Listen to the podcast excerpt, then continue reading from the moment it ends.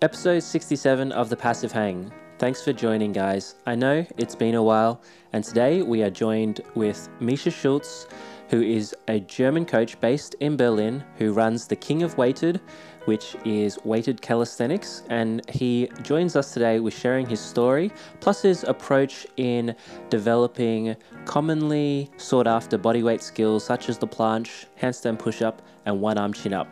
It's a really good chat, a lot of great insight. Micha has a very nuanced and deep understanding with a lot of these skills, especially coming from a biomechanical angle.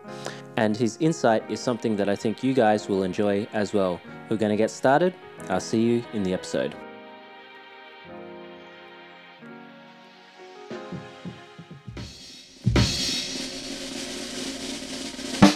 Thanks, guys, for joining once again onto the Passive Hang.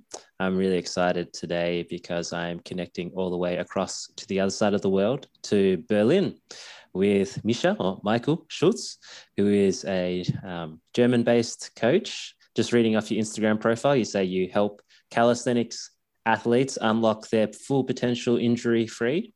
And I think that's always a really interesting one because myself being involved with a lot of bodyweight training, after a certain stage, yeah, there is quite a bit of risk sometimes with certain body parts and things being injury prone.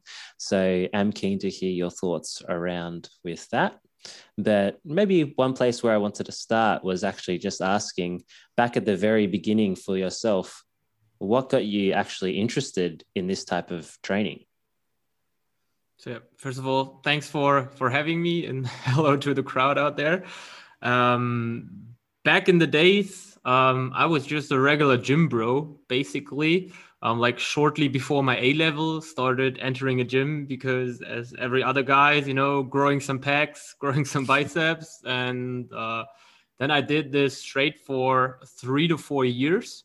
And then, uh, as today, we had a heat wave in in Germany, and the gym was very sticky air or had very sticky air. Uh, very hot inside and I just typed into Google if there are gyms outside in, in Berlin.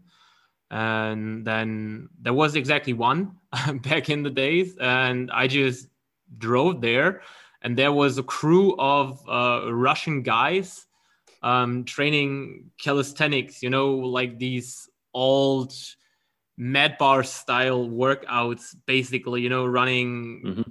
training cycles and, and stuff like this and I joined. And from that day on, um, I think for two to three years straight, I went there almost every day. That's the the whole story.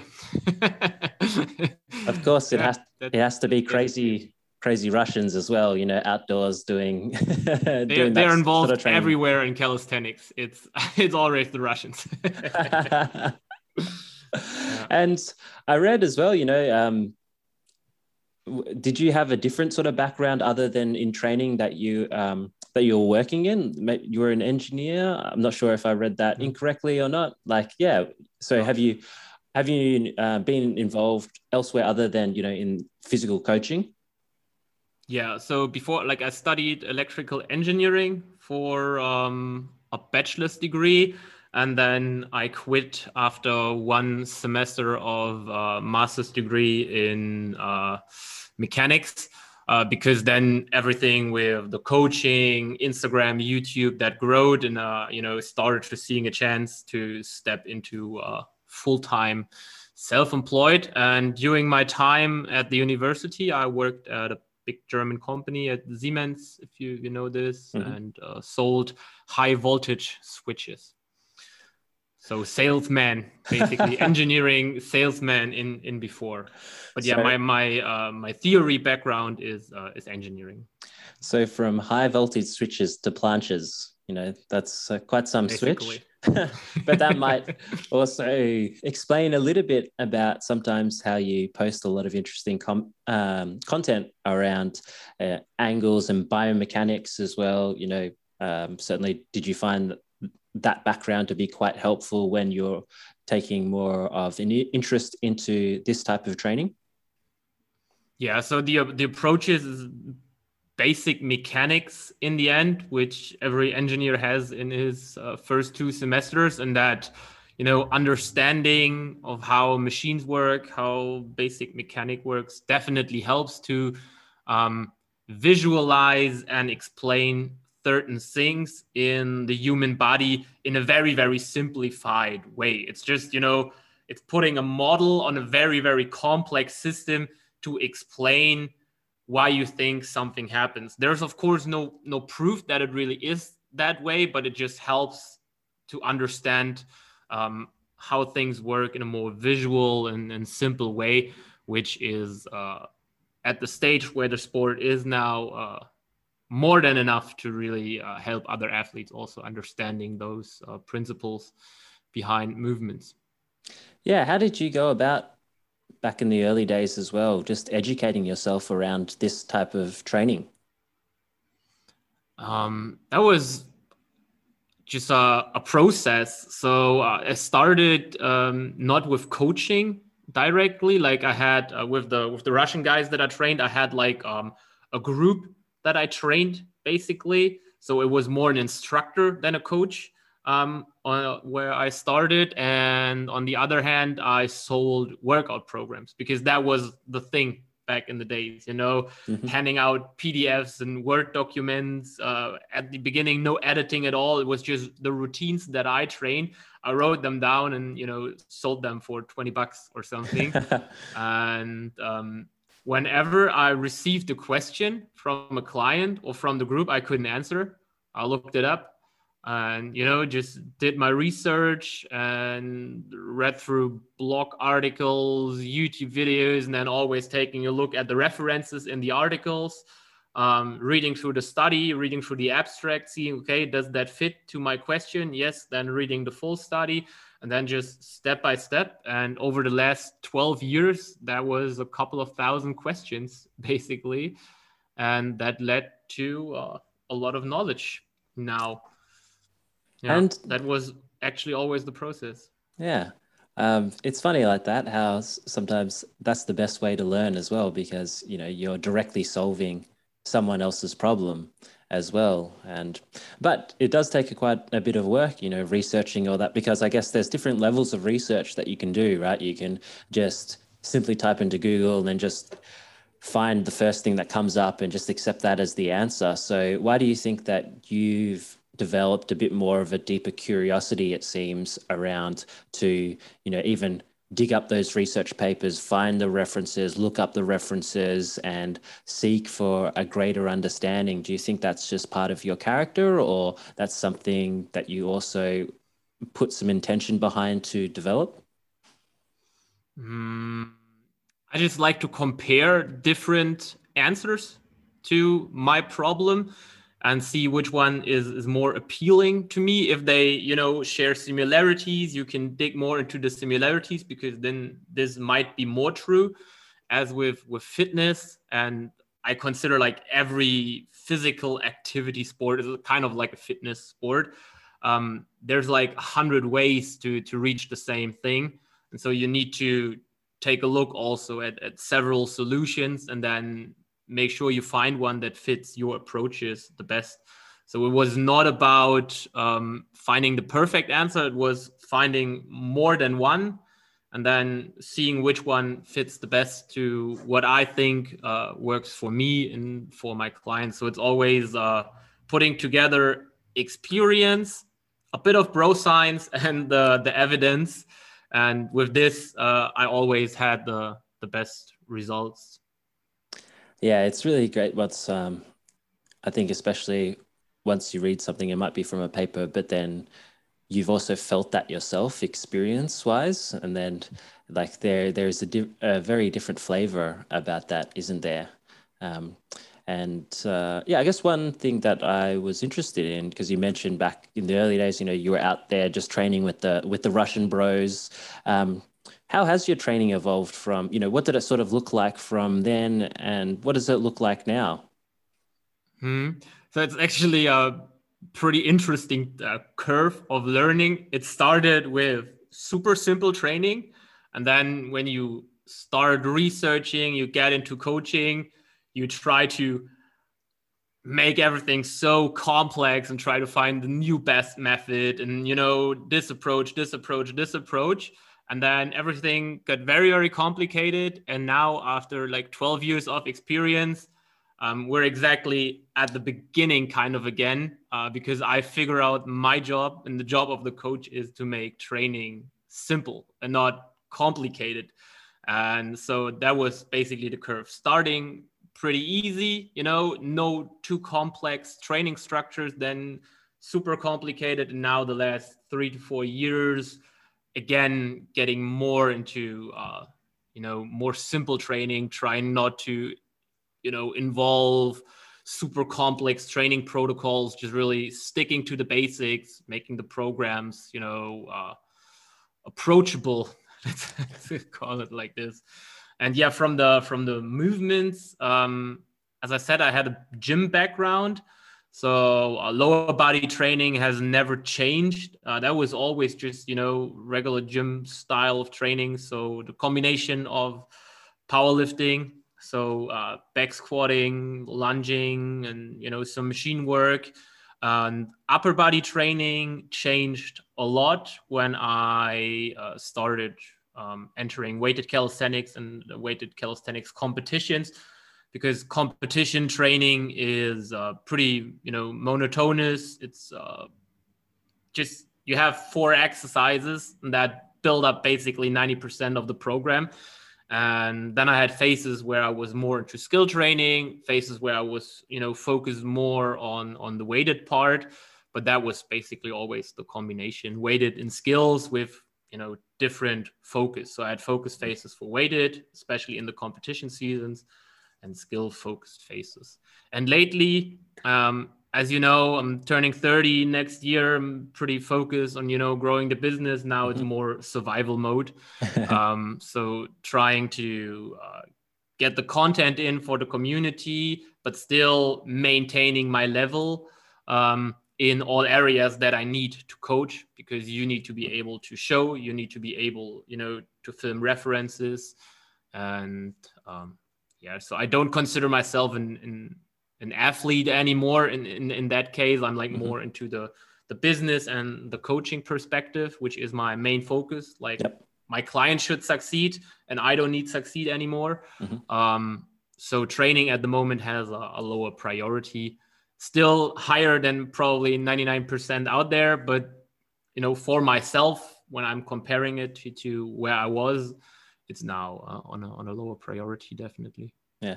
And could you expand a little bit about what you mean by how it's um how, how it's simple then it's gone to com- it went to complex then simple? Maybe uh, give a sort of idea what simple might look like versus complex and then simple once again? Mm. um a good example where I totally changed my mind about uh, through the process of the last years was picking assistance exercises. You know, um, main lift is planche. I want to get better in a planche. And back in the days, I've searched for the most specific assistance exercise that has 90% of the same movement as a planche has and try to, you know, put things together like that with you know a lot of specificity um, and stuff like this whereas now um, i put the main lift as the main lift and all the planche work i need to do i do with planche itself whether that be planche hold uh, band assisted planche hold uh, planche push-ups if that is something you're interested in and that is my planche work that's mm. it mm. and assistance has two jobs now it should grow the muscles that I need for the planche, and it should force some uh, neuromuscular adaptation to make me stronger for the planche. And that's it. And my body doesn't care if I do that with a dip, with an overhead press, with a bench press, as long as the muscles are involved. That does exactly the same job. And that makes everything so much more simple um, because you're taking complexity out of the programs and it just you know putting the main lift at what at what it is it's the lift that you want to get stronger. So you train mm-hmm. that because you want to get stronger at it. Mm-hmm. and assistance has a, a, different a different job. And uh, yeah. Yeah. Why, why do you think that uh, we need the role of assistance such as that and that things such as that neuromuscular strength or hypertrophy couldn't be just developed by that specific element or some sort of uh, maybe regression intensity wise of that sort of element as well. What are your views on that? Mm-hmm. So it definitely can. Um, it all comes down to what else next to the element itself you have in your mind that you want to achieve, that you want to, uh, you know, have in your program. If you just focus on planche, um, you can basically just do planches, regressions, and, and all that stuff. But um, usually, you won't want to stay a skinny guy. You know, you want to develop a nice physique. You also want to progress in other lifts and um, assistance. At least in, in the programs that I write, that benefits the planche, then also has the job of benefiting a dip, making you better in weighted, growing you um, a nice upper body. So it has more than than one function, and uh, that supplements each other pretty nice. But in the end, it definitely works to just get stronger and also get bigger by the skills and the uh, regressions itself. Um, which way is more uh, efficient? I can't really tell as I never worked with clients that only did skill work. So I really have no reference which which way is better. I know that my ways work, but that doesn't exclude other ways, mm. um, which definitely also works. And um, very important to to say is also if you're looking at especially the hard body weight skills. Um, working with a lot of skill volume, a lot of hold time, a lot of regression that only works for a very small portion of people, which is like I don't putting out random numbers, no evidence.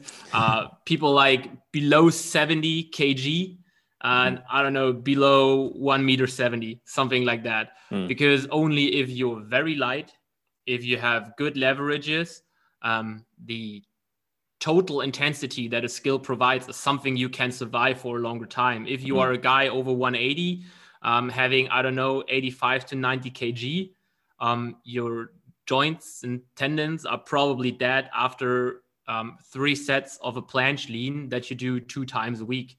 Mm. And with this amount of training volume, you will achieve shit. Nothing happens with that. Or at least you need a super, super long time.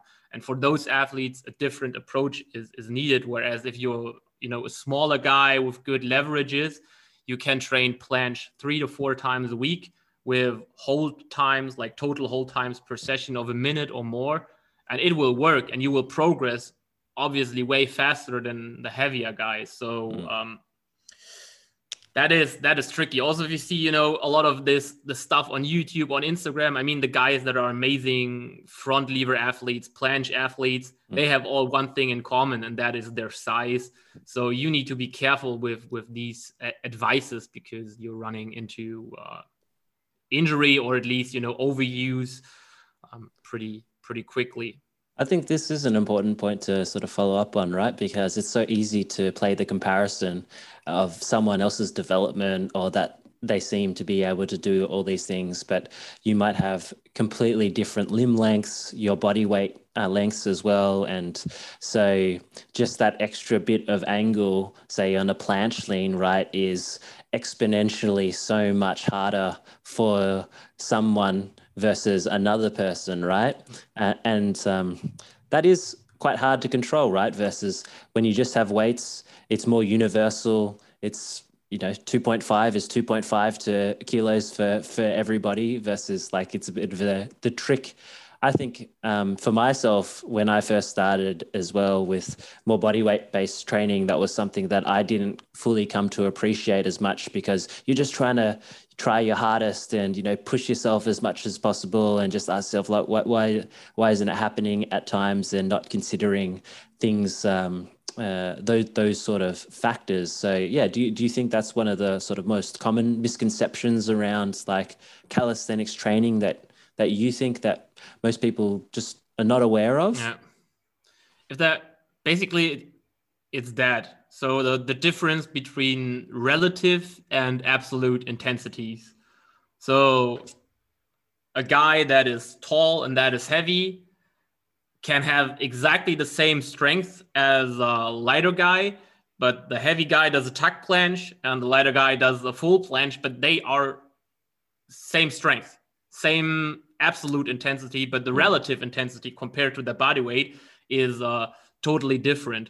So um, I think that is what you need to always uh, consider if you compare your your process to to others, because you are not so much weaker. You just have a different starting point, mm. and that is the same also with your uh, training background, training history. Like um, we're working with a lot of athletes, and what you can see, um, what a plays a huge, huge, huge role in athletes' development is their history of sports.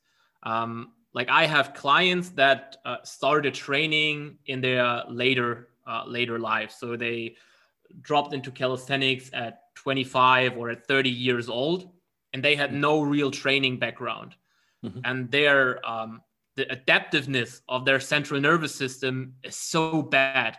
Like it takes them months to years to learn a handstand um, mm-hmm. because their central nervous system is never been forced to adapt to movements. It's never been, you know, forced to playful movements, and so the the learning curve of those athletes is very small compared mm-hmm. to when you have an athlete who has, I don't know, a fighting background, a volleyball background, anything that forced him lifelong to adapt to learn new skills in a, in a, in a physical way and we have clients then tell them, okay, try a handstand, and they're trying it three to four times and they stand because they are so adaptive. Hmm. Um, mm. The nervous system knows what to do, and they just learned the skill in their earlier training career.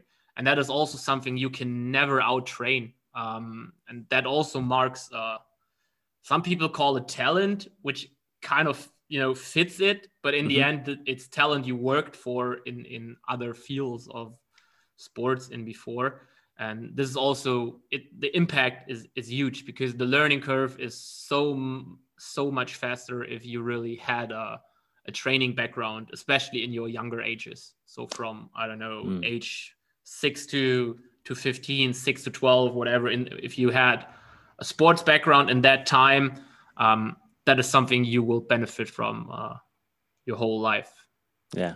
I think that's a really interesting area, and I do want to dig into about that, about when you um, uh, what what you find out about people, you know, when you first work with them, you know, with, with training histories and, and such. But um, yeah, I just wanted to circle back to what you were talking about before around um, using that example of, of the planche and uh, how you're saying that you might supplement that with uh, accessory work, uh, with uh, one aimed at neuromuscular strength development versus hypertrophy. So, sort of like in actuality in practice, you know, h- how might that look like where you might do it for the main lifts, like a set of planche holds, that sort of thing. And then there'll be like sort of two sections of accessories that would be structured at those two sort of goals, or would that might be in a whole separate session or a whole separate mm-hmm. uh, block? Like, what? Yeah, what's your sort of normal take on that? Mm-hmm. Um, context matters uh, definitely um, in in that field.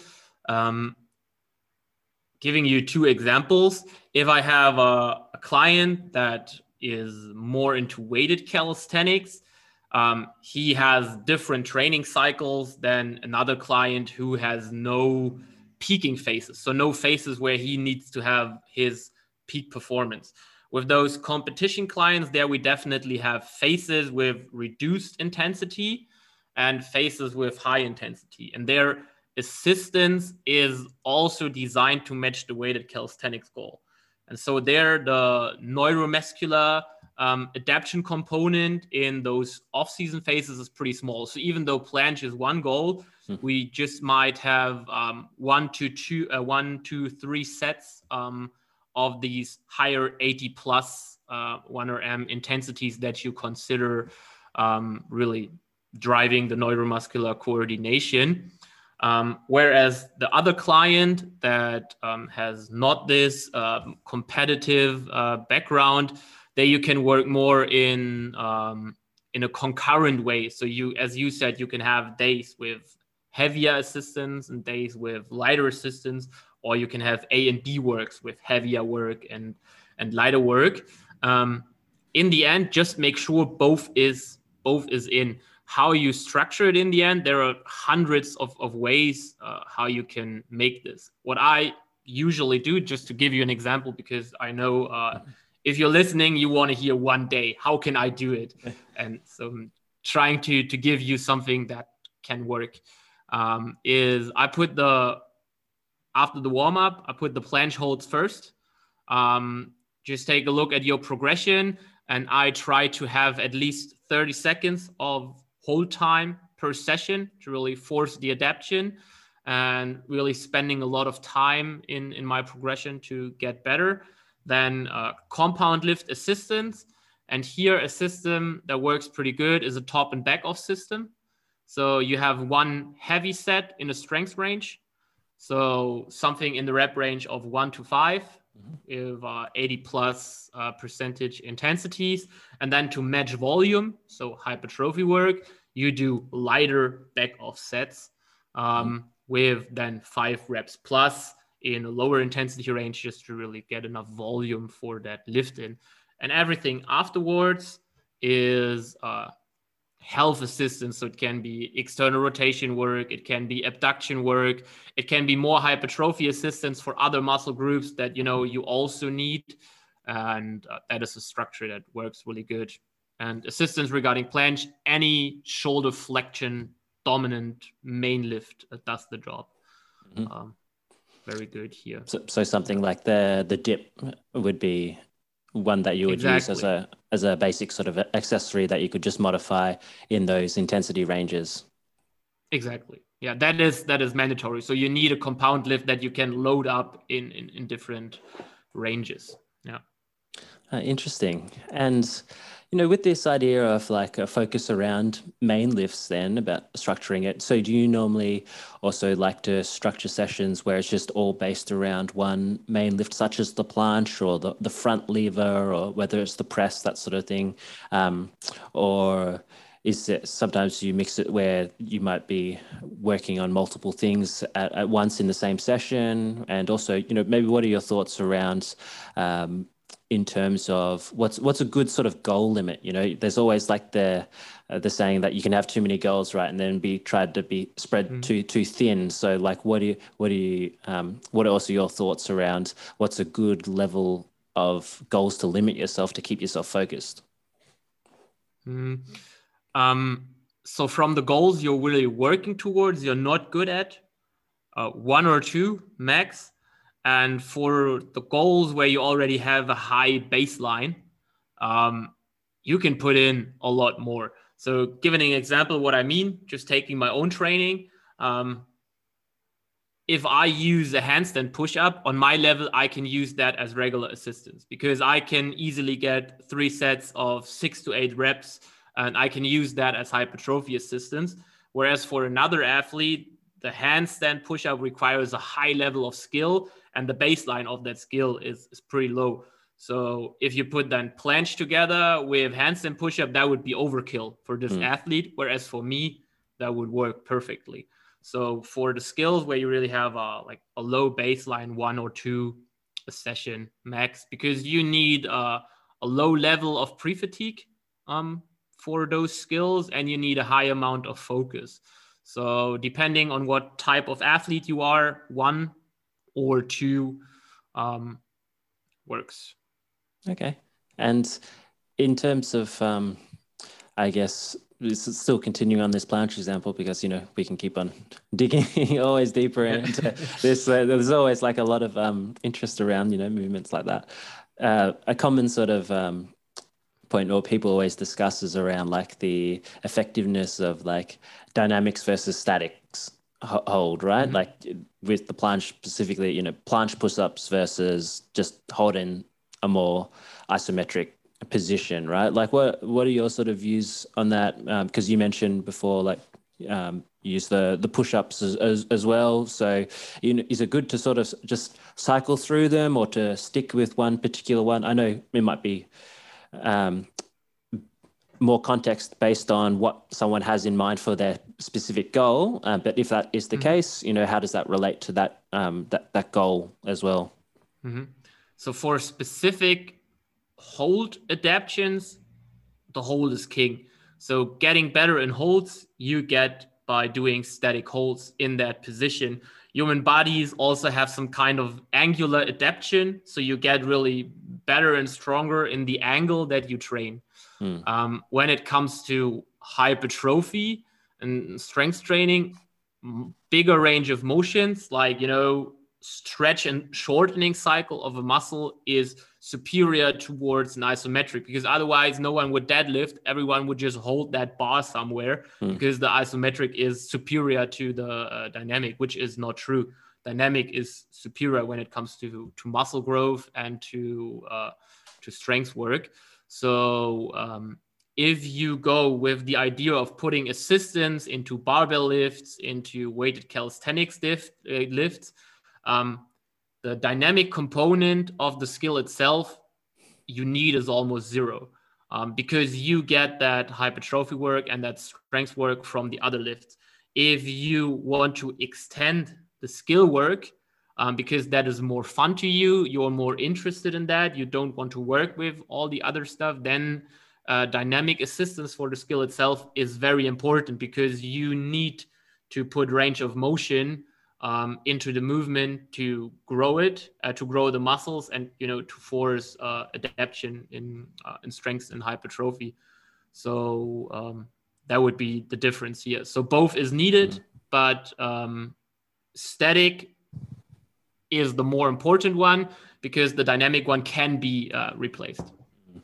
Is uh, your comment around that about how um, with a larger range of motion being more beneficial for the goal of hypertrophy. Is that why um, I see you always post a lot about uh, sometimes like dips and weighted dips and like dip dip cues? Is that why that's like a, a favorite choice of yours in this sort of uh, training realm to use as as a as a tool? Uh, because obviously versus like a um, a planche push up or a plant uh, like where you can't um, your your range of motion is um, not that big as composed to if you're on a bar and then you're mm-hmm. you're coming all the way down into a deep dip and then and then coming back up.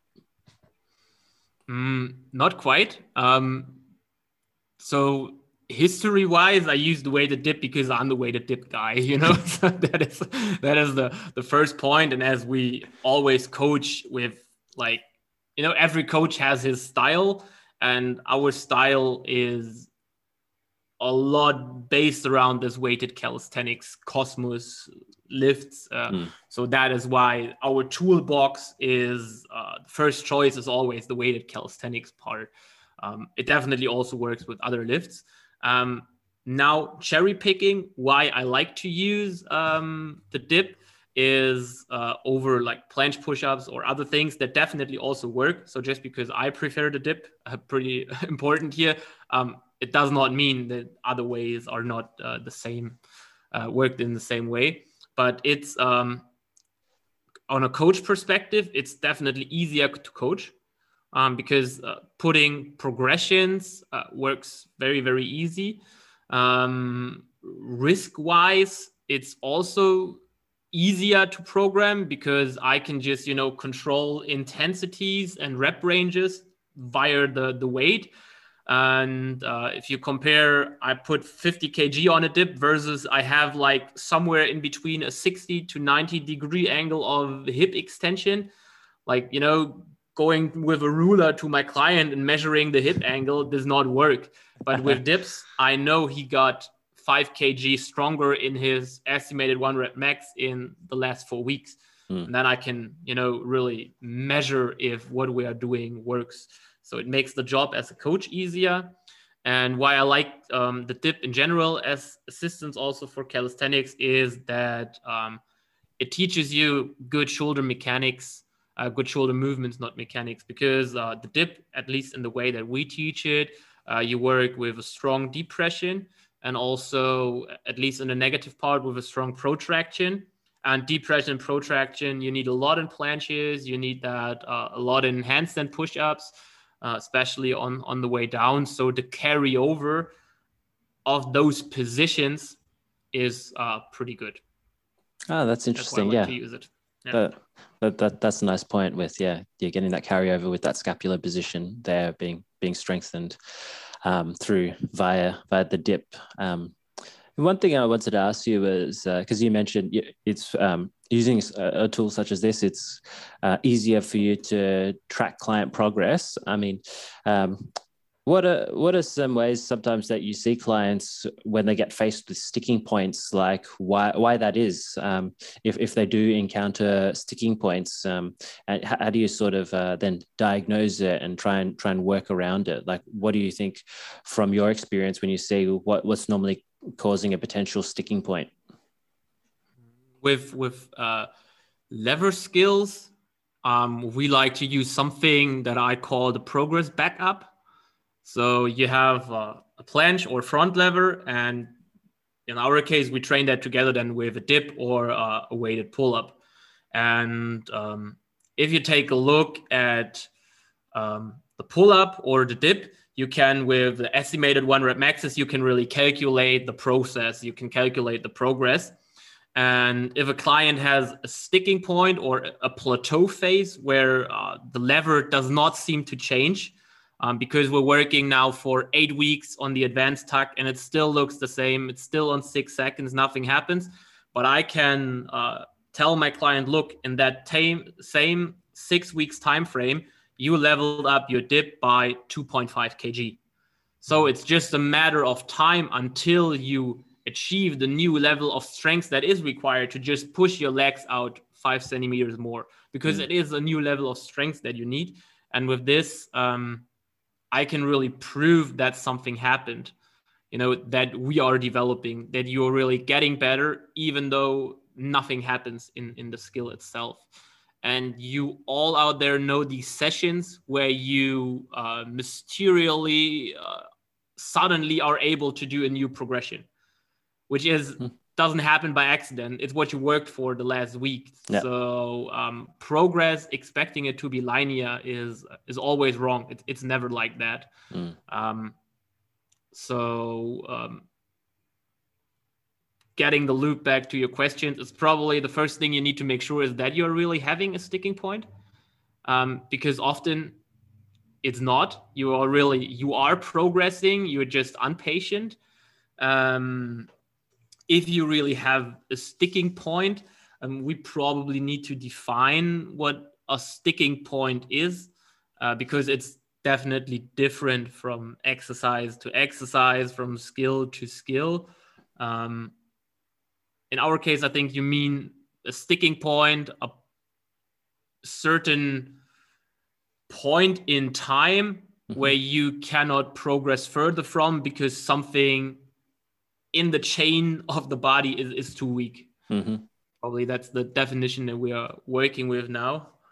Yeah, and I think um, you know the planche again is a, a really interesting example because it can feel like you get really stuck in a certain position, right? And then to open the yeah. legs up even one half a centimeter more, right? Like say for me, going uh, into more and more advanced open tuck, it just feels just like exponentially harder um, and so sometimes trying to identify that you're still making progress when even yeah. though visually it looks the same, maybe, yeah, it can sometimes be um, uh, like de- demotivating, but you are right like sometimes the strength demands to just get to that next one is is, is so much so uh, even though it might look the, the same you know it's not the mm-hmm. um it, it's not for you to go okay like just throw out that approach into the bin and, and start some new approach yeah. you know it might just be keeping patient and measuring progress in a different way or in in, in a different um, sort of uh, uh, way of strength to to to keep mm-hmm. yourself mm-hmm. motivated to go no like things are still working well you definitely also have different stages of uh, progression next to just more leverage um, the first one that gets uh, very, very obvious if you're working with a lot of clients is what I like to call body awareness. So having the same client the first time doing a tuck planche versus him doing a tuck planche after eight weeks. It's the same leverage, but after eight weeks, you can see he knows what he is doing. You know, you, mm-hmm. you have the feeling he now willingly can engage a protraction. He willingly can flex his abs. Mm. He willingly can straighten up the arms. Whereas the first tuck planche was survival mode. So even though visually nothing happened really, you can still see that there was a, a, lot of progress happening in the in the technique in the body awareness and just you know being able to willingly enter a certain position so that can take a long time um, second uh, part of progression is how the exercise feels because six seconds of a tuck planche can feel totally different than six seconds of a tuck planche um, you know uh, regarding discomfort, stability, and all that stuff. So again, you made process. So first step, body awareness. Second step, how it really, it really felt.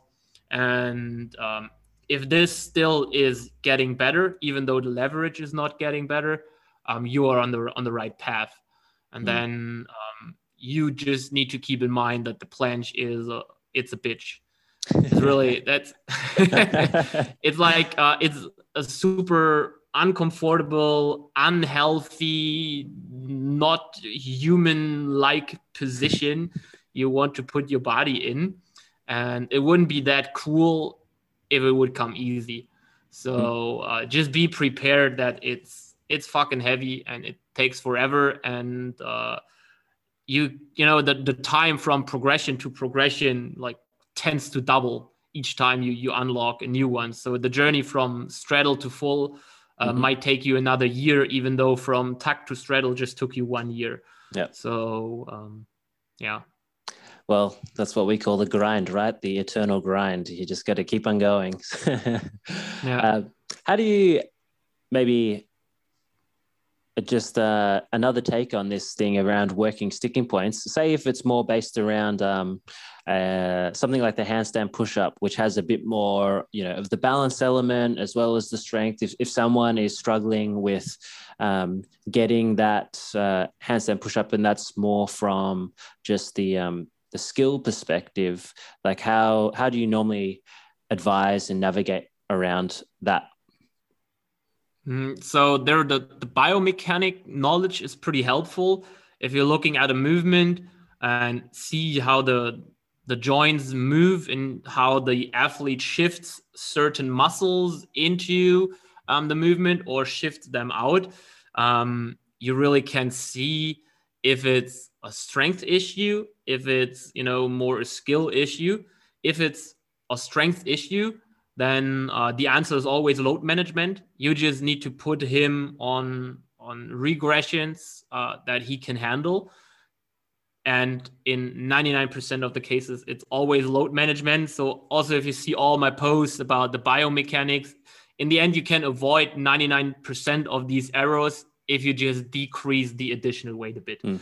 so basically knowing the biomechanics just help you to figure out that you're ego lifting um, but it's it's important anyway because yeah. you need markers to to find that out mm-hmm. if it's um a skill issue, which which also happens, especially in, in, the beginning phase, or if you're working with athletes that are already pretty strong but just lack in in, in balance uh, and stuff like this.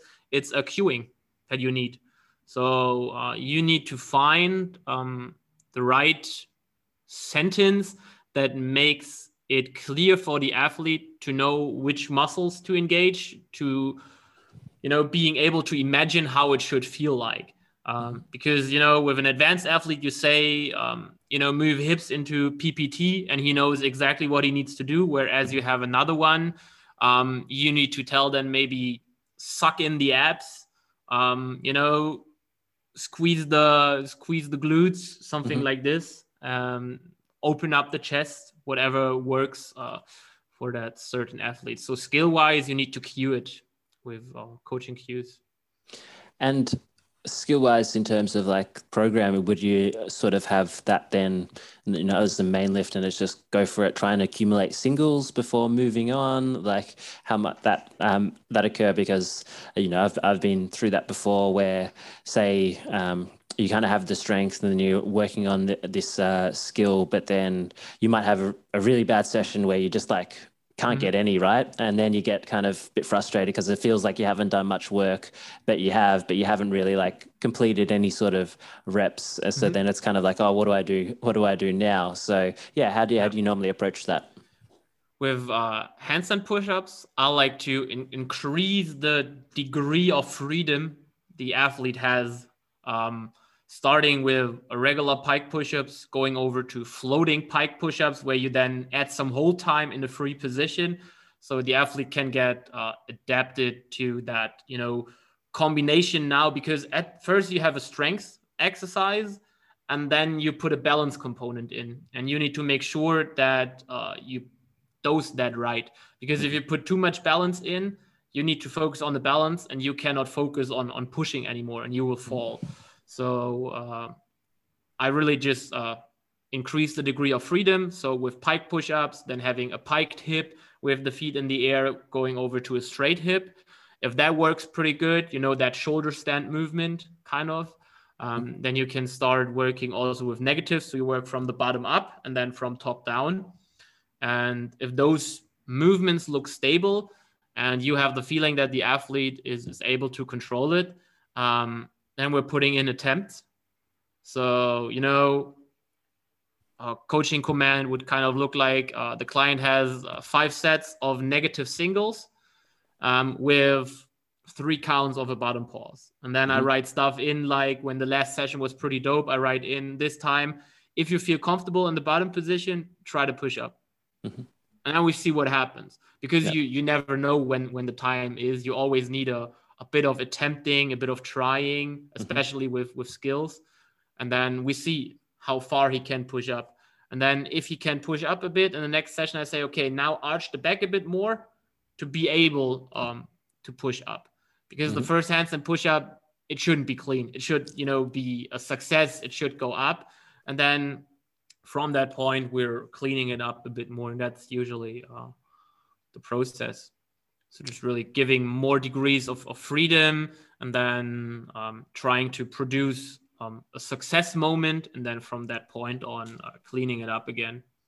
Yeah, I like that. It's sort of embedded in the work that they know that they can complete, but it's kind of like uh, once they're getting to that upper end of the that stage it's kind of like you know if you feel like it just just go for it and then f- feel that and experience it. And then it's sort of like yeah once that starts clicking a little bit then you can yeah. more of a focus um, focus on it right? Uh, more, more direct work.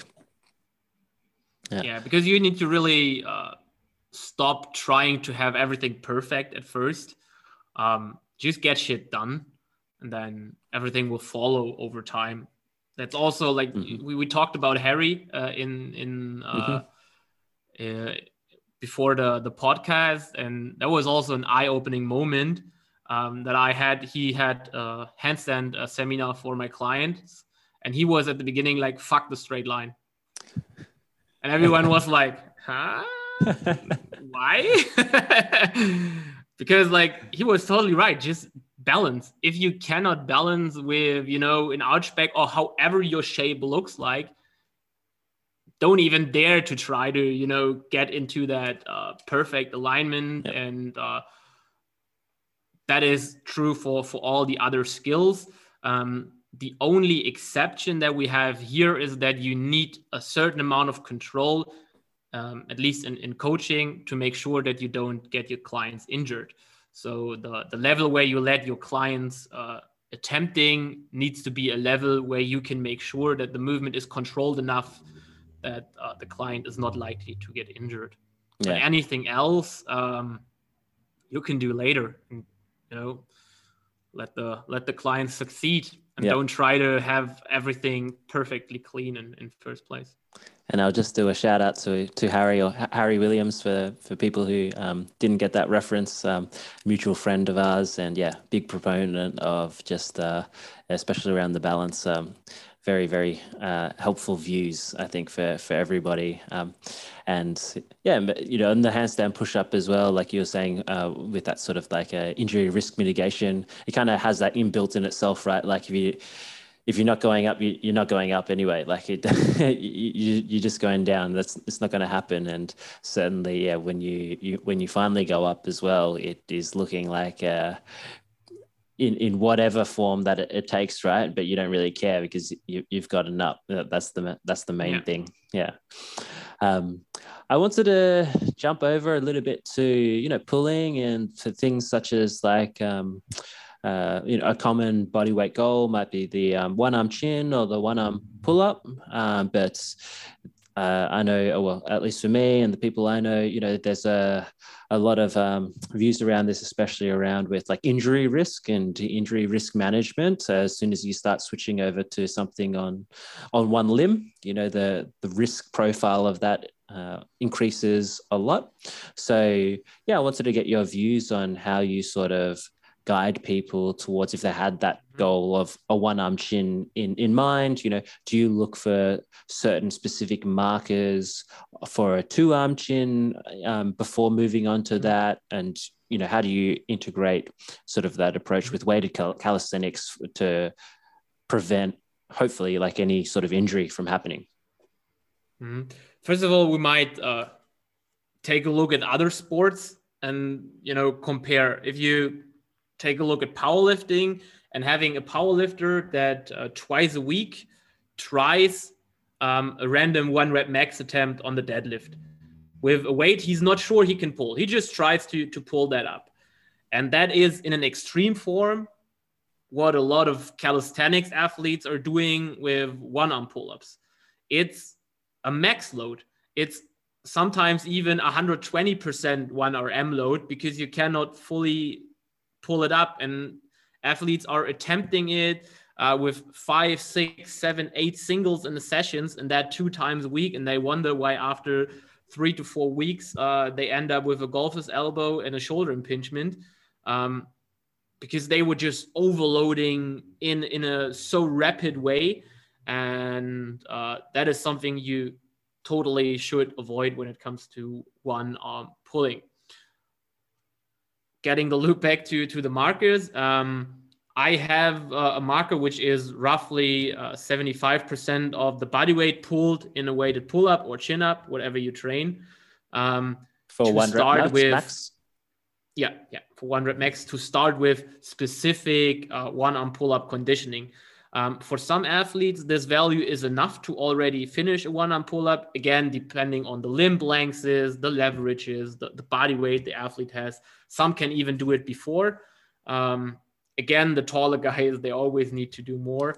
Um, but yeah, that's like those 75% is just the marker that I start uh, implementing more one arm specific uh, conditioning. Um, then um, a lot of curls to uh, condition the elbow joint, which is most likely, um, you know, to be the limiting factor there, uh, injury-wise. And if you really, in the time before, um, conditioned it a lot with arm training, um, any kind of curling variations, you, the the time to the next injury ex- extends a lot because the, the joint is prepared, it's more conditioned, and especially at the beginning, uh, only work with half ROM. Uh, so roughly to 90 degree in the elbow joint because the top position is pretty mm. arm dominant. Uh, you pull uh, a lot with the biceps there. Um, so I'm just skipping that part and just do the, the bottom range of motion because uh, as you're working on longer muscle lengths in that position anyway, the carryover is pretty good to the to the full element later on, and it decreases the the risk of injury. That's um, interesting. Yeah, I haven't heard about that approach where you only work to that to that bottom range uh, and then not go to that that full full yeah. lock off. Um, and you're saying, yeah, you, you've seen that that dramatically, hopefully, helps um, reduce risk mitigation. It, um, in, in this case.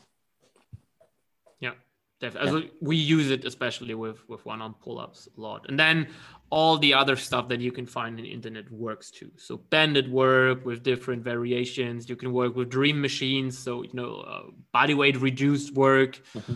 Um, there is again a hundred ways that work. As long as you get the load management correct, every way works uh, in the in the same way.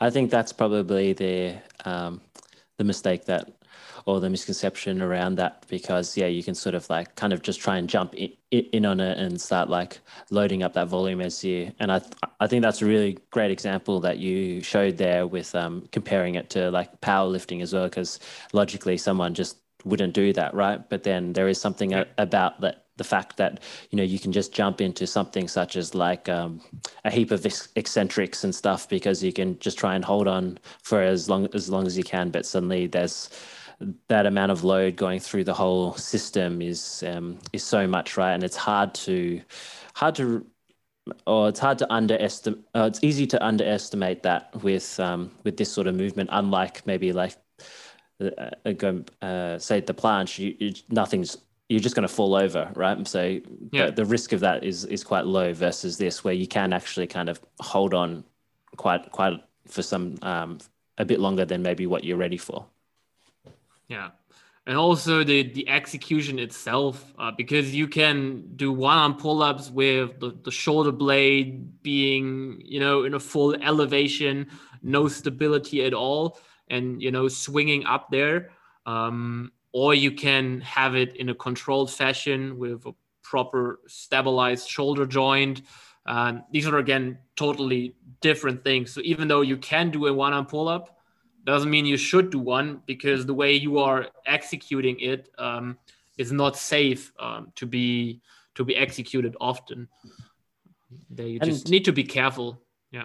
And working up to that, you know, point before you go into more specific, say like one arm chin, one arm pull up work, um, working up to that seventy five percent, uh, one rep max. Um, yeah, what sort of approach do you take there? Is that again um, similar like what we discussed before, where the a weighted pull up would just be like your main lift um, and then if in that case like what would be the accessories around that hmm. um, the the good thing about the weighted part um, again reference to to powerlifting is you barely need assistance um, because you can match volume and all the the requirements that assistance exercise would have in, in skill work doesn't fit here because you can accumulate a lot of volume with that main lift itself. Uh, you can control the intensities. Uh, you can put variations of that lift to avoid overusing injuries. So, you know, you can supplement a chin up with a pull up and so on. So, um, the amount of assistance you need, um, super, super low. It actually just hmm. comes down to isolation and health movements that you need there. So you know, with the with the weighted pull up, put a bit of um, a bit of curls in, a bit of external rotation work in, and you're good to go. And for then, you know, holistic training approach mm-hmm. for mm-hmm. uh, complete physique, you might also integrate some rowing volume, uh, but even that is not needed mm-hmm. because if you also took a look at the powerlifters, um, how they train their legs, they squat that makes up 90% putting again out random numbers it might be a bit less but the mm-hmm. main part is always squats and then yep. from time to time you put in maybe a bulgarian split squat or a leg press or a leg extension something but the you can be a successful powerlifter with just squatting mm-hmm. calisthenics uh, the same is is true you can be a great pull-up athlete by just doing pull-ups. Yep. a little bit of you know uh, assistance work. So um, yeah. So in this how example do you program that yeah. is again also 100 ways uh, possible. So in this example yeah you can be like a bit more specific in just working in that movement itself and just working in the relative intensities by controlling like how much load basically you're, you're putting on and working in the different rep ranges which yeah you could going back to what you mentioned at the start you can just keep it super simple right rather than cycling through all these all these different exercises um, yeah. versus just uh, just on, on that one which is uh, yeah interesting. So you mentioned a bit uh, about yeah maintaining the sense of health and you know with doing the, the biceps. Um, you know yeah what are you, your views on the sort of movements around that uh, you mentioned external rot- um, rotation for for a bit another common one is around you know like lower trap development for overhead movements like uh, yeah what what do you see as the sort of uh, muscle groups and the exercises to help support like the more common calisthenics body weight uh, goals um, to to keep the shoulder function healthy and everything operating um, operating well? Um, the, basically, the the main thing that is needed for almost all athletes is really the external rotation part, as um, all upper body calisthenics movements are internal rotation dominant, as the prime movers are always chest, front delt and lats, and these are all in a they all pull your upper arm in, and so your shoulder into internal rotation. And um, if you're training close to failure at a certain point, your rotator cuff just cannot stabilize this properly anymore. And so you need some extra volume to, to balance this imbalance uh, out again. And um, I need to be careful with my uh, point of view on mobility uh, because I think uh, I and, and your crowd have a totally different uh, approach on that. Uh, putting that simple is mobility itself as a goal has usually no place in, in my coachings because that's just not what we do. So we don't coach people uh, to to learn a pancake, to learn a middle split. Um, sometimes we do that, but that is never the, the main focus. And for us, movement and so movement assistance, mobility work is really a tool that we just take out if it's needed for certain things. Mm-hmm. So, um, what you told with uh, the handstand, if someone has not sufficient overhead mobility or just not the strength really in the lower traps and somewhere to really activate um, that proper shoulder flexion in the end ranges, then we need to do mobility work for that. We need to do movement work for that. Um, but if he can do that, I don't need the mobility part. Mm-hmm. You know, same with uh, with other lifts. Like if someone has uh, a proper depression in the pull-ups, he can activate that pretty good. I don't need to put him on five sets of active hangs in before, just because someone told it's it's something good to do. Um, just take a look at your body, take a look at your movements, see what is not working. Then first thing you check is if you're just moving too much weight because most of these things go away automatically if we put that in what we talked about a few minutes earlier, which is load management. Mm-hmm. If you don't overshoot too fast, you also are less likely to develop this small, um, you know, links in the chain that does not or do not seem to to work that well. So first thing would be load management, and if it's still not working, then uh, you try to work around with assistance work like mm-hmm. uh, trap three raises, active hangs, and all that stuff uh, you can do. But it's never never plays a big role mm-hmm. um, in healthy athletes. If you're starting to do stuff with you know a precondition, forget everything I just said, then it looks uh, different again. Yeah, I like it though. It's like going back to what you say around trying to keep it simple for people and it's kind of like if you if if you're observing that they don't need this extra volume that's basically what it is uh, then yeah they can just focus on what they need to achieve their their goals basically. Exactly. Yeah.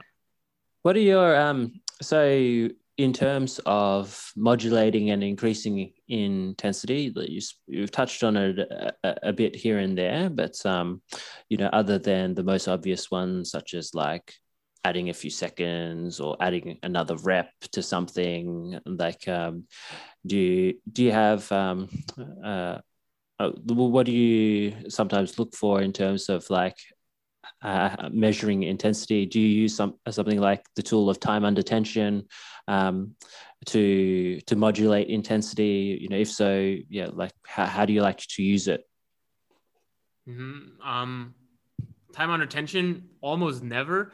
Um, just with lever skills, obviously, uh, you can increase volume with hold time. You need to do that, and you increase uh, intensity with uh, leverage.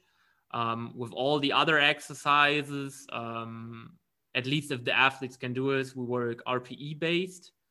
So um, we measure intensity with how heavy it felt for uh, the athlete.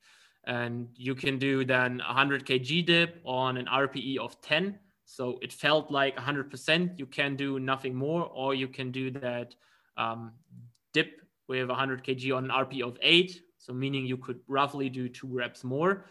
And um, if you are at 8, then you can add um, a bit of weight to it because you're ready to to unlock um, the next step of in intensity.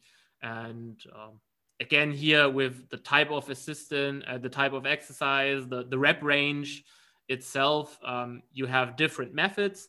Um, but with the main lifts, we usually work with RPE progressions. That means we, we program a reps and set schemes. And once the RPE average that we wished is achieved, mm-hmm. then we uh, increase the weight. That is the, the most common one that we use for the compound lifts. Oh, that's interesting. Yeah, because I'm I'm not so familiar with uh, working with just like RP RPE. Um, oh, you do, you do, because that's what everyone does. Everyone works with RPEs without knowing it.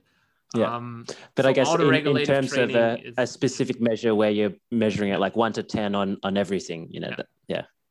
So, um, but that is that something? Yeah, say through a training log, you get everyone to log yeah. for each set, like w- what they're they're on, um, and then if so, yeah, sort of what range of RPE sometimes are you looking for for it to drop down to before moving on? Is there a certain mm. sort of ideal so like for, number? For uh, hmm, I'm just putting it a bit more general than it's good, but um, for ranges below five reps, we usually go with RPE seven to nine before we progress. So we stay away one to three reps from failure um, with hypertrophy assistance and exercises with a very low risk of injury, um, all in, usually always. So RPE 9 to 10 or 8 mm-hmm. to 10. Um, because if you put an athlete, uh, I don't know, on a chest fly and you write down RPE 10, he ends up 8 anyway. because it's a it's a it's a rare skill being able to really work uh, to to full failure. Hmm. So yeah, but with you know injury like exercise with low risk of injury, hypertrophy assistance, RPE eight to ten all in. Just go to failure. And with the heavier compound lifts, with you know risk of injury, you might also have them. That's another point um, the frequency matters. So if you do a, a, lift three times a week, you train it on a lower RPE each session. Um, if you train it just once or twice a week, you train it on a higher RPE because you have more time to, to recover. But seven to nine for um, main lifts and eight to 10 for assistance is a good starting point you can't go wrong with. Yeah. No, yeah, that, that makes sense to me with the, with those ranges and for the reasons you listed. And I guess um, with that that thing around um, the skill of pushing yourself and identifying your um, your point, I guess maybe that's one of the um, the most valuable points if you get to get ha- have a, a, a client or uh, a coach in person versus like always an online you know people are taking away the work and doing it themselves versus um, when you work in person, sometimes yeah, you can push that person to reach more of that that higher actual 10 RPE mm-hmm. versus the um, perceived, oh, I'm working, I'm, I'm working at the 10. As we're coaching just online, uh, we have some workarounds there. Um, the, the most common workaround is uh, just totally ignore the RPE uh, the client wrote down and just um, a good exercise to, to teach failure is the hack squat. Mm-hmm. Um, and just you know, you start with random reps and set scheme, and the athlete will write down it was RP eight, and then I just double the reps. I just double it. We had 10, and then I just write down 20 on the same uh, weight, and then uh, they will all go to 20 or even close to 20. Uh, they can do it, and that you know you need then if you're not there in person and you see where where failure is at a certain point, you really need to, to use tools like this um, to show athletes where failure is. Yeah, this is that's really failure feels like. That's really interesting. Uh, and this loops back to where I wanted to delve a bit more about how you try to seek to understand someone when you first start working with them, right? And you mentioned training history before and um, this sort of uh, method of trying to find or get them more experience with finding where uh, where their RPE actually sits is is quite quite interesting, and I like that um, example with the hack squat because yeah, like they can't really. Uh, again, it's one of those things where risk is probably very very low, right? So yeah, you just need to stand up again. That's yeah. that's all you need to do. Just push the sled up. You cannot yeah. die there. You you need to be uh, an idiot to get injured there. So. um, but yeah, what what else do you normally try to ask about or try to um, seek to understand about? You know, especially like maybe before um, programming, but then through the first few mm-hmm. phases as well. What specifically might you be looking out for? Mm-hmm. That also changed over the um, the last years and months. Um, at first, I tried to gain so much information um, before starting coaching, and now we reduced that um, to really numbers, videos. So before we are really working with a client, I see them. So I never sell someone a coaching before I have seen him or her training, because only if I saw that in before, I know can I do this? Am I the right coach? Are my ideas really fitting to their needs? then we have like a sales process of, of two calls so just you know a first call, finding out if the service really that what the athletes looking for is the the time frame that we you know uh, at least coach is that something that works you know getting all that stuff done. Second call is all about training numbers executions training history um, injury history and all that stuff to make sure that we can really help the athlete. And um, the rest then is uh, learning by doing.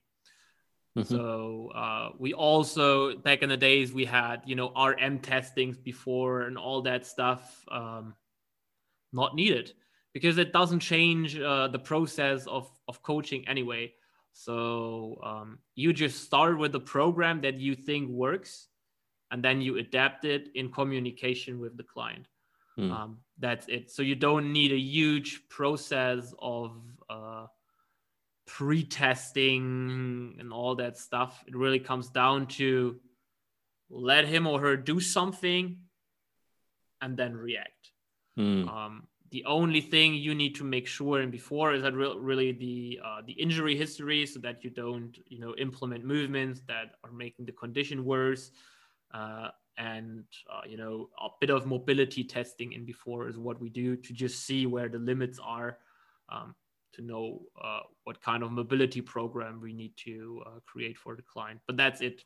Uh, it. it gets less and less and less over time hmm. that might be because our experience gets bigger and bigger and bigger um, cannot tell if that's also one factor here but um, yeah it's really a communication process yeah. so the coaching starts to get real good like you know from second third fourth months on mm-hmm. when you really uh, know the client when you also know the uh, few personal you know circumstances in their life because uh, mm-hmm. I, I have a client that is a, a, hedge fund guy you know working in a bank 9 mm-hmm. to 9 every fucking day from monday to friday like you know and then once I realized this, I had a totally different view on his training, on how he performs, on how much pre fatigue he actually always has from the whole day of working. Mm. And it made me a way better coach because, uh, in the end, program wise, there were no big changes, but my understanding and how I provided feedback mm. and how I rated form breakdowns, how I rated, you know, loss in volume because he just couldn't do any stuff anymore, got so much better. And that is just something you, you figure out over time. Because if you, you know, start doing all that in before, you can never be a successful coach because you can work with five clients because you need to, I don't know, get to a family dinner before you start coaching. So yeah. that's well, not working yeah, yeah that, that's interesting and it's sort of like yeah just set them a sort of task and, and and the work see how they respond and so you might say that uh, so very early on you'll have you'll make sure that you have more close contact and respond if there are any necessary changes needed quickly at first rather than sort of trying to do a more upfront like sort of assessment and um, program something which is like hey here's your next four or six weeks and it's just set set like that. Yeah. um, that might be a, a little bit just more keeping the, the feedback cycles short. That's yeah. it at the beginning. Awesome. And we do that weekly like with weekly check-ins that works perfectly and do you program normally like sort of yeah, and what sort of time blocks? How does that sort of um, evolve? Is that is that quite short, at like weekly at the, at the start, and then getting longer? What does that sort of look like? So we we work with a minimum booking duration of six months. Mm-hmm. Those six months are usually pre-programmed in a super rough, uh, not rough, in a super general um, macro cycle, putting it down into different phases like building phase, strength phase, you know, four months of hypertrophy work, two months of strength work, just random examples. Mm-hmm. Um, but the real training is really adapted week by week.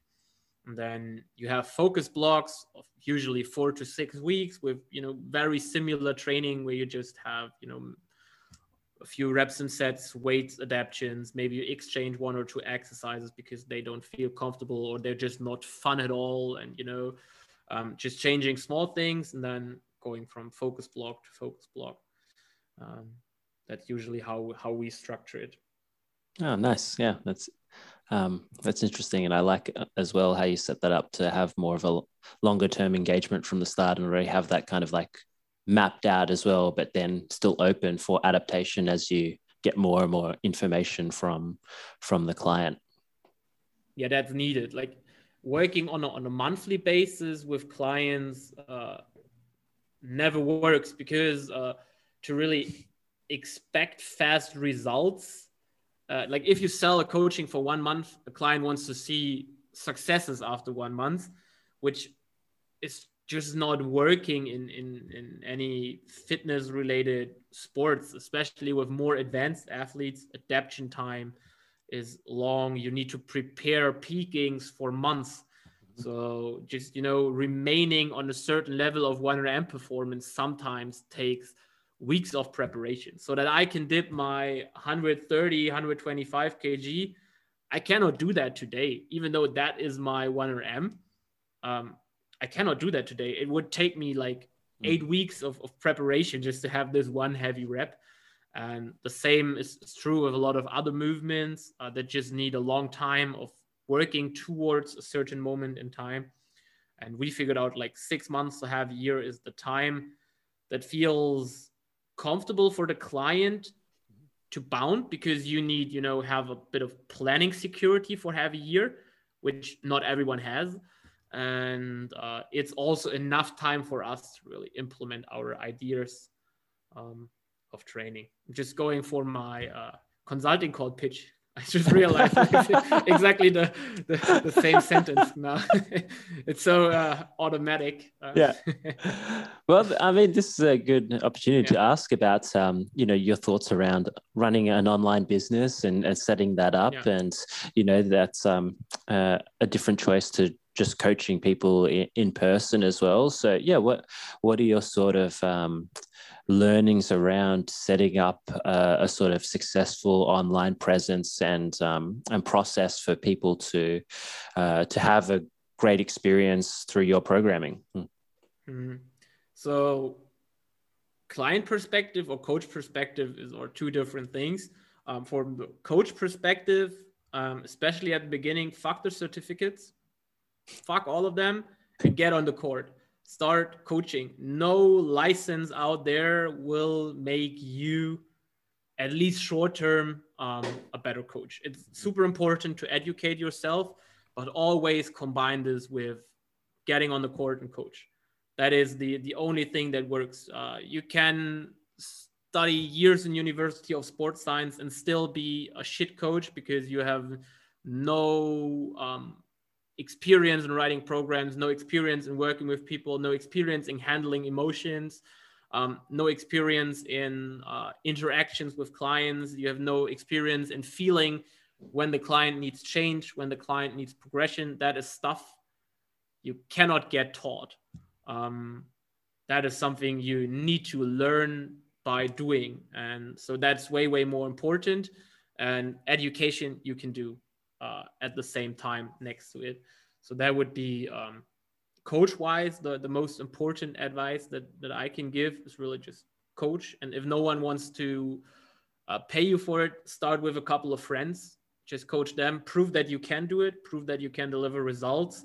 And if you can show that you delivered results, other clients will, will follow. And um, client wise, um, most important thing is uh, deliver results. Um, no one cares how the process looked like if he achieved his uh, results at the end. Um, so that's the, the most important part is really make sure that you're delivering. The method itself doesn't really matter. Yeah, yeah. I, like these because once again, it sort of circles back around to what we've been chatting throughout this conversation, which is around this almost this principle of keep it simple. Yeah, exactly. yeah. in training and in yeah with with with dealing with all this. Yeah. And uh, for all self-employed people is never get paid by time. That is rule number one. If you put a price tag on your time people will measure your time and then you don't have a, a comfortable life. Let's put it like this. If you get paid for results you get paid for your experience you get you know if you get paid for time, like I can write a program in five minutes that another coach needs two hours for. Mm-hmm. I would earn so much less money than the coach who just, you know, extends the time of writing the program, uh, even though my might be better. So never put a price tag on your time. Really, always go with packages. Never buy by hours, by whatever. Always get paid for the end result. And so for um, yeah, King of Weighted. Like, what are what are the plans? Um, before we started this call, you mentioned that mm-hmm. I think you said you're moving the the space mm-hmm. in the hmm. gym, so that sounds pretty exciting. But maybe yeah, if you can sort of share what's coming up on your plans. Mm-hmm. So um, yeah, we have a pretty small office, which is a 50 uh, square meter room with three desks in it and uh, you know squat rack bars and all that stuff. And now uh, the company grow the number of clients grow we have more financial resources. So uh, we're moving over to a bigger office where we have a separate office and a separate gym. Um, whereas the gym is always a private one we use for our own training content production and all that mm-hmm. stuff. But yeah just next keeping it more professional um, having a separate office um, and uh, separate gym. And that's uh, yeah the main thing. And we're constantly working on improving coaching experience. So we're getting better at coaching obviously uh, building infrastructure. So um, more, a bigger exercise portfolio more tutorials. We're building up at the moment a platform like an faq platform so that uh, you don't always need to wait until you get the answer of the of the coach you can really just you know type into mm. the hmm. platform you get a fitting tutorial and then you just ask when you don't understand something from the uh, tutorial platform just providing a bigger uh, bigger infrastructure around uh, the coaching to make the experience uh, for the clients better set up a call system because people want to get more in touch with the coaches. You don't just want to write messages. You want to have a chat. Now we have the options four times a week to just, you know, have those one-on-one sessions. Mm-hmm. Um, so yeah, just building, building the coaching business. Yeah, sounds really exciting. And um, yeah, I know you offer a, um, sometimes some extra like uh, programs for coaches uh, or and uh, do you have any sort of new offerings planned to come out or events as well around in that space maybe it might be of interest for any listeners? Mm. so um, we have a couple of other projects with no no deadline yet. Um, at the moment we have a, a certification that that we have in the coaching itself and we're planning on over time outsourcing that certification. Um, but obviously, if you're selling a certification without being in contact with the client, without you know having the the hand over it and seeing if, if he really delivers, if he understood things, definitely needs a totally different structure. So uh, yeah, we will come up probably somewhere next year with um, a calisthenics coach certification program. That is the plan. Um, we just need to figure out how we can replace ourselves and automize it uh, because that's you know a different product then. Mm-hmm. That will be the challenge. And I am uh, I already started. I'm writing a calisthenics book. Oh, awesome! Um, but uh, shit is going way more complicated than I thought. Just it's not just writing a book. It's um, you write a page, then next day you read that page, you figure out that what you uh, wrote down is bullshit, and you start all over. And uh, this is like uh, for the last half a year, that's the the process. So writing a lot of stuff down, restructuring it, not being happy with it, having a new opinion on something, and yeah, maybe it will come out soon, maybe never. I haven't, haven't, decided yet, but that's that's uh, that's in work. Just, I think you know because yeah. people love books, and uh, it's also you know an ego topic for me having something where my name is on. Um, you know, in the stores, that would be a, a big flex for me.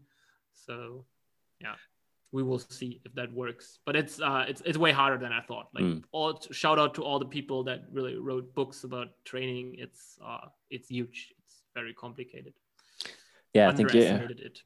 Yeah. I think you're a really brave man to undergo that project because there is something about the book which is very different to a post or a blog or anything like that, right? It's um, it needs to have a certain certain structure it's and flow and everything. forever, you cannot delete it. it. Once it's written down, it's there, and your name is on it, and that is frightening. That is very very frightening because you know things are changing, opinions change, but once it's written down, you need mm. to make sure that you can stand behind that opinion, mm. and uh, that's the, the next point it's an opinion book there is zero evidence in, in, in calisthenics so i'm just writing down my observations mm-hmm. and i have no studies uh, you know to, to to back up my thoughts i just have uh, things that sound logical to me that work for uh, a couple of clients but there is no um, evidence behind it which makes it more difficult because i just need to rely on, on, on my opinion Whereas in other sports, you have research, you have proven correlations. Mm-hmm. Um, so it might be that I write stuff down, and in two years, when the first study comes out, it's proven that it's totally wrong what I wrote down. I mean, you can then go for the next episode of the book, which is the usual progress anyway. But yep. it's uh, yeah, it's it's frightening. That's I think that's the the right word for it. Yeah. Well, you guys have heard it here first on the Passive Hang. Micha Schulz is writing a book where we're all going to remember and we will be and eagerly awaiting publishing to... it.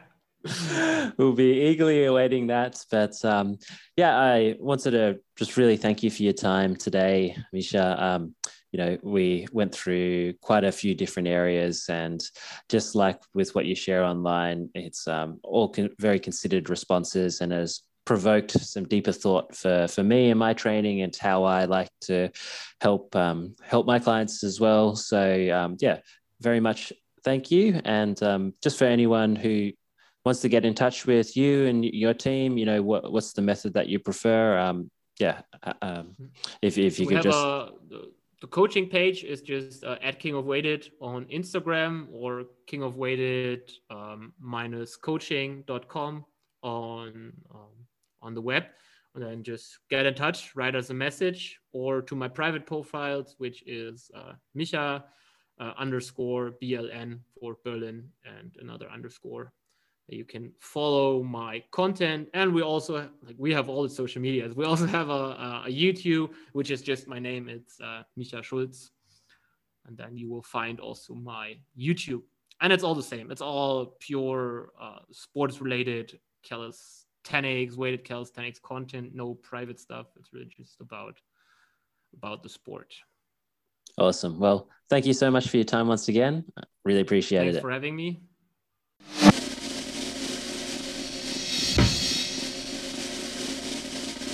And that's a wrap, guys. That is the Passive Hang back here once again, episode 67. Thanks to Micha for joining us on the podcast. I hope you guys enjoyed that episode. Remember, if you enjoyed it, please share it around with a friend. It really does a lot to help spread all this great content around, and I really appreciate it. And I appreciate you for sticking around and showing your support for the Passive Hang, always uh, listening to these episodes and reaching back out to me. Remember, if you ever want to get in touch, you can find me on Instagram. That's at PhaonP, at P H A O N P, or you can jump onto the website at thepassivehang.com. All right, guys. Well, I have more episodes coming up. So I'll see you in the next one.